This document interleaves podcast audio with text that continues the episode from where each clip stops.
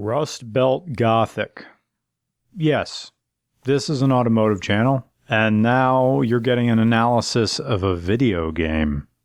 But we're a Pennsylvania YouTube channel, and this is a Pennsylvanian video game. So, Night in the Woods is an indie adventure game by Alex Holokwa, Scott Benson, and Bethany Hockenberry. I apologize if I'm mispronouncing your name, Alec. This video game is part of a new genre called Rust Belt Gothic. And Night in the Woods is more a short story than it is a video game, so it deserves its own literary analysis. Rust Belt Gothic is a term coined in 2012 by Cambridge professor David Trotter in his article Rust Belt Gothic The New Technology Narrative. Trotter explains that the Gothic literature, that Gothic literature, which lasted from about 1837 to 1901, or during the Victorian era, used the once great positive settings of Middle Age structures, castles, manors, etc as the locations for evil and dread. Victorian audiences were unsettled by seeing or reading about their beloved imagery Arthurian castles, great halls of Sir Gawain and the Green Knight, chivalric estates, and property of the Knight's Tale from Chaucer's Canterbury Tales, turned black and wretched, filled with pointless death and frightening paranormal activity. The nobility, which symbolized stability and safety, was gone, replaced by the other, the unknown. Trotter explains that these themes have returned, with factories, industrial areas, and crumbling retail spaces taking the place of Dracula's castle. Manufacturing plants, once signs of prosperity from the 19th to the mid 20th century, are now symbols of doom and finality because they failed. Industrial areas, once places where affluent workers gathered, are now empty lots, symbolizing a vapid and desolate future. Retail, once bright, clean, and filled with luxury goods, the spoils of a victorious industry, are now abandoned, symbolizing defeat, or they are sparsely inhabited by generic looking shops selling cheap foreign knockoffs of the genuine products once sold there. A far off entity an alien invading force has conquered, imposing a distant but influencing control of the homeland.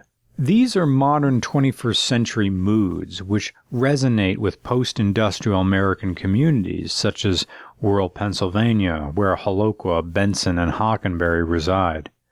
Night in the Woods takes place in a declining rural town founded on coal mining and industrial glass processing. Both of these industries have closed long before the game's narrative begins, and most of the residents now work menial retail jobs. The factory and the mine are colored dull blues, blacks, and browns, and muted dark tones in the game's visuals, which contrast with the town's happier oranges, pinks, and yellows. The factory looms in the game's background like a Gothic castle. Trotter says that factories serve as locations for rising tension and climax. Quote, in modern serials such as Homeland and The Killing, poking around on her, the protagonist, own in the pitch black gloom of some cavernous abandoned factory, warehouse, or underground silo. Trotter also explains that the absence of technology is another morphed trope of the Rust Belt Gothic. In traditional Gothic literature, the absence of light is the technology of the day. Torches go out, telegraphs cease to function, leaving the protagonists alone, unable to signal for help. In Rust Belt Gothic, cell phones cease to function, internet disappears, leaving the protagonists alone and unable to call for help. Characters in both of these related genres are isolated We're going to look at two Gothic works and one American horror work and compare them to Night in the Woods.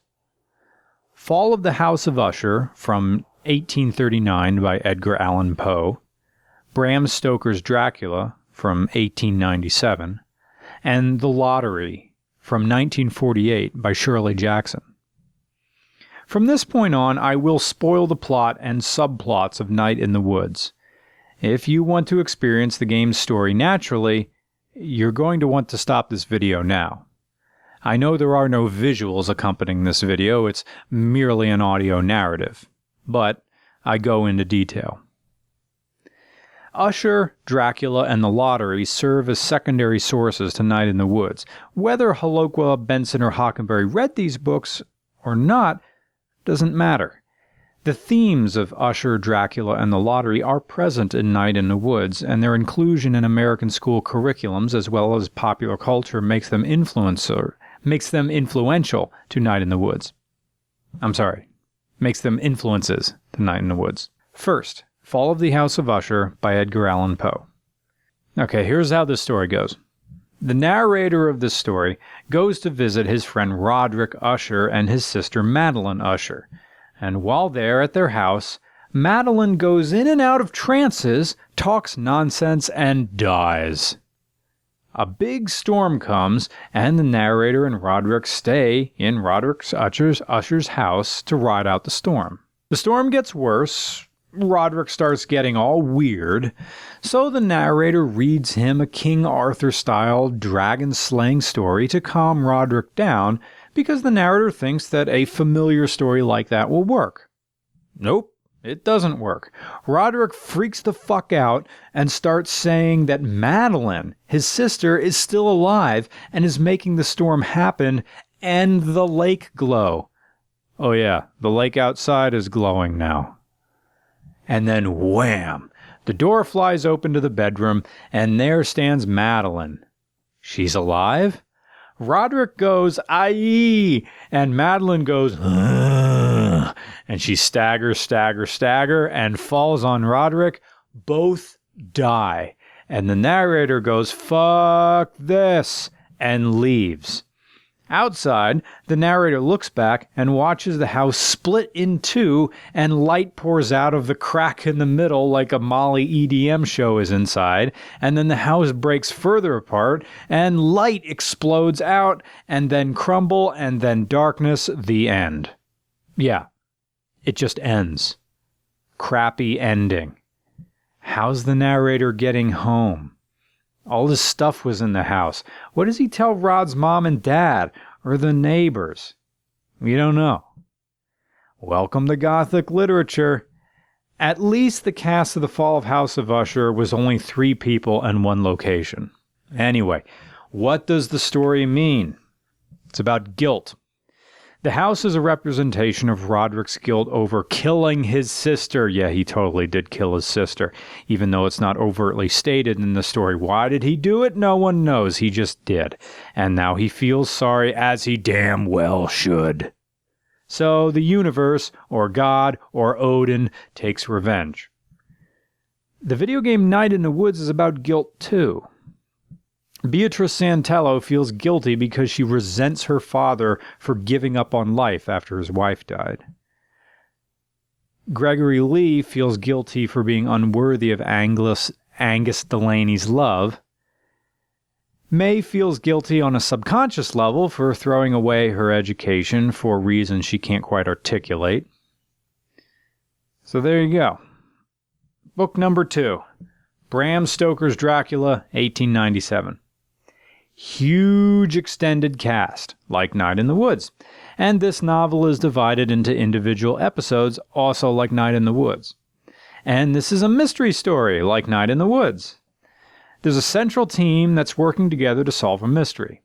And here's what's going on in Bram Stoker's Dracula Dracula is moving from Transylvania to England. That's it. That's the story. Okay, Count Dracula is packing up shop and uh, move into London where the drinking's good.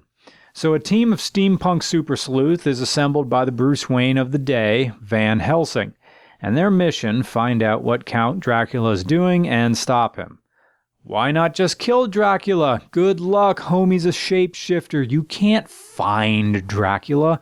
You can only find you, you can't find out where Dracula is. You can only find out where Dracula was. And based on what you find there, try to predict where he's going to be next. And that's what Van Helsing and his League of Extraordinary Gentlemen does. Bram Stoker's Dracula plays out like a legit detective novel. It's long and the action is spread out. Mostly you're following Van Helsing and his team as they follow clues, visit libraries, graves, and bicker with each other, make up, and sally forth. So, what Dracula's doing is he's bringing 50 coffins from Transylvania to London. Each of these coffins is filled up with dirt from Transylvania. The idea is uh, Dracula can only regenerate if he takes a dirt nap in the dirt from Transylvania. So he takes these 50 coffins, spreads them all out over London. These are his save points. So as he can go out, feed, kill people, and as long as he gets back to one of these coffins with the dirt in, no matter what damage he sustained that day, everything's going to be healed and he's going to be good. So Van Helsing and his team has to go around, find these 50 coffins, destroy the 50 coffins, and Dracula starts to see that he's getting owned here and he starts getting out of Dodge. Van Helsing doesn't do Dracula in. Two other members of the team, Harker and Quincy, kill Count Dracula, but not with an oak stake. They just knife him to death, Julius Caesar style. The story ends by telling what each member of Van Helsing's team did after their adventure, how they moved on, their professions, who they married, if they had kids. It sort of ends like the ending of Stand By Me. Next book. The Lottery, Shirley Jackson, 1948. This short story originally appeared in The New Yorker and it pissed a lot of people off because it's not this kind of clever, self congratulatory, pretentious, easy to digest story that The New Yorker is known for offering up to its readers like a shiny tray of hors d'oeuvres. The Lottery is an amoral tale of human sacrifice. Goes like this. A charming Rockwellian American town has a lottery every year. Everybody in town goes to the town center on a specific day, the whole town all together. Everybody takes a folded piece of paper. One folded piece of paper has a mark on it. Whoever gets the marked piece of paper stands in the center of the crowd, and everybody in town stones that person to death. The townsfolk think this brings prosperity to the town. Sound familiar? Sounds really familiar. Night in the Woods climax is strikingly similar. A hooded secret society of townsfolk, the the uh, the fandom surrounding the game calls it the murder cult of uncles, uh, throws victims into a mine shaft or pit. The secret society thinks there's a god down in the pit that needs to be fed with bodies. In exchange, this underground god will bring prosperity and jobs back to Possum Springs. The lottery and Night in the Woods ending have the same structure, but there are three differences. In the lottery, the killing is overt, and in Night in the Woods, it's covert. In the lottery, the tradition has been going on for a long time, and in Night in the Woods, uh, it's been a recent tradition. In the lottery, the victims were willing, and in Night in the Woods, victims were unwilling. So now here's this uh, game review literary analysis. The player cannot fail. In Night in the Woods, there is no game overs. You cannot die and can't change the game's plot. If the player performs poorly in the Guitar Hero style minigame, no problem. The game continues. No matter who wins the knife fight, the game continues. No consequences befall you if you get caught shoplifting, and you can't die even in your dreams. There's no wrong way to build your baby boy. Mae has no health meter, inventory, money, lives, and there's only one ending to the game. The player can only select different responses in conversations with NPCs, but it doesn't matter what the, what the player chooses Mae to say the conversation tree narrows to a static conclusion. The player could easily turn away, blindly press buttons, and the story will still reach the same conclusion. Is it right to call Night in the Woods a game? Well, you can, but you must then judge it by video game standards. The non contextual interaction of Night in the Woods and the player's inconsequential role makes it a poorly executed video game, comparable to CD ROM edutainment from Club Kidsoft in 1995. Night in the Woods puts all of its eggs into writing. So, well, if it's not a video game, maybe this is a graphic novel. Okay, consider the storytelling. What is the conflict or goal? Do you remember these? Self versus person, or persons? Self versus nature? Self versus self? Well, okay, so what kind of story is this? Well, it's self versus self. It's Mae versus herself. Mae is bad. Mae needs to be good. Okay, that's a good story. A classic structure. Mae is an agent against herself. She tries to help fixing a furnace, but she just makes a mess. She causes a drunken scene at a bush party, sprays mall shoppers with water, and wrecks a restaurant bathroom when the evening's mood doesn't suit her. All of this she justifies to herself under the denial of helping friends. Mae slowly learns but doesn't fully grasp during conversations at the conclusion of each hangout or chapters of the story that acting out isn't the best way to solve her problems. She has no growth by the third act, you start wondering, well, how is Mae going to screw this up? Even Mae's shirt insignia, a circle with a slash through it, or a null set symbol, that's a symbol of her absence of self control, which is also a symbol of the player's lack of control over Mae. She will destroy. So, if we're talking about Night in the Woods as a graphic novel or an interactive graphic novel, we now get to talk about symbols. Well, a symbol is anything that represents both itself and something else. Easy. Anything that stands for something else. Mae's shirt is that which isn't. The Borowski's bird is Mae, trapped in Possum Springs, or trapped in her mind. Greg's letter Greg's leather perfecto style motorcycle jacket is a symbol of rebellion against not just the town, but the stereotypical image of what a gay man is supposed to look like the rocket on top of the video store. Well, that's a phallic symbol of the real reason the video store stays in business. When a symbol repeats itself, or a bunch of things throughout the story, uh, and reappears again and again, well, then that symbol levels up and becomes a motif. The motif in Night in the Woods is holes. Check it out. Title screen, a spiraling hole over the title. The graveyard, holes, descending into Food Donkey's basement. Well, that's another hole. Walking down into the elderly's basement. That's a hole. Germ goes into a tunnel under the Trestle Bridge. That's another hole. And the climax is in a mine, which is a hole filled with other holes. So once you move on from motif, now you're into theme. Well, a theme is a statement, it's an expression in a sentence. A theme isn't as simple as a one word topic like love or friendship or honesty. No. A theme is a declaration. This is the theme of Night in the Woods. Impractical experiences are worthwhile.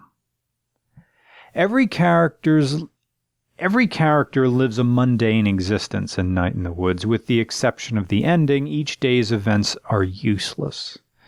Knife fighting for fun, destroying property, shoplifting, watching your friend fix a furnace, cooking dinner, smashing fluorescent light bulbs, walking through a cemetery, talking to homeless folks, standing in a sewer pipe, eating donuts, going to bush parties, lying on the railroad tracks, feeding rats, faking your way into college parties, listening to your neighbor's poetry, looking at the stars, playing video games, performing in a town play, all of these activities do nothing to further your life.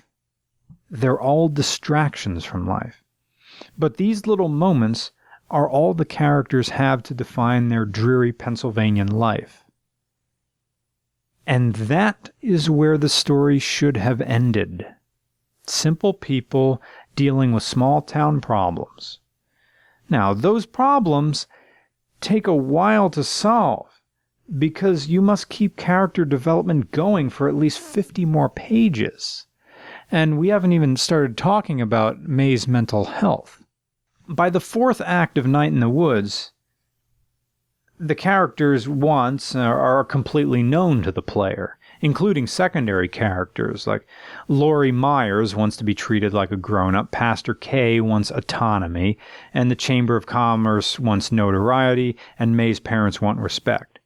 And Jeremy Wharton, well, he wants nothing.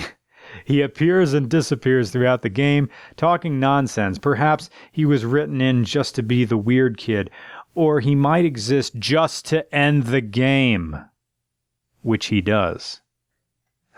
Night in the Woods ending, its murderous conclusion doesn't fit the story's slow pace, but it does fit the abrupt ending style of Gothic literature, just like the fall of House of Usher and the lottery. The difference is the fall of the House of Usher has only three characters while Night in the Woods has at least 31 influencing characters which matter to the story, if you count rabies. Poe could end Fall of the House of Usher with only three character arcs to finalize. Holoqua, Benson, and Huckleberry had 31 character arcs to tie up. And I'm beginning to wonder if the trio saw the ton of writing awaiting them to finish a story about mental illness within the bounds of small town malaise, and they thought, fuck it, murder cult of uncles. There we go. Uh oh, the assignment is due next week. How to end the story. Dynamite ending. Right. The least developed character, Jeremy Wharton, or Germ Warfare, saves the four main characters by throwing dynamite down a mine shaft murdering about a dozen men. Jeremy Wharton commits multiple homicides and shrugs it off as just a thing to do. Mae walks around town the next day, and none of her friends are in shock from being involved in murder. They agree to keep this to themselves and move on, even playing a song after the conclusion of the game, and nothing is resolved. Mae still has dissociative disorder. Beatrice is still stressed from running the family business. Greg and Angus are still leaving town, and Mae's parents are still in danger of losing their house. The ending to Night in the Woods feels rushed. The authors didn't write themselves into a corner, no. They wrote themselves into a cornfield. There's a lot of directions out of that cornfield, but they're all a hike. But don't worry. Guys, if you make a sequel to Night in the Woods, you're right now listening to two fans and fellow Pennsylvanians with degrees in English literature who would love to help.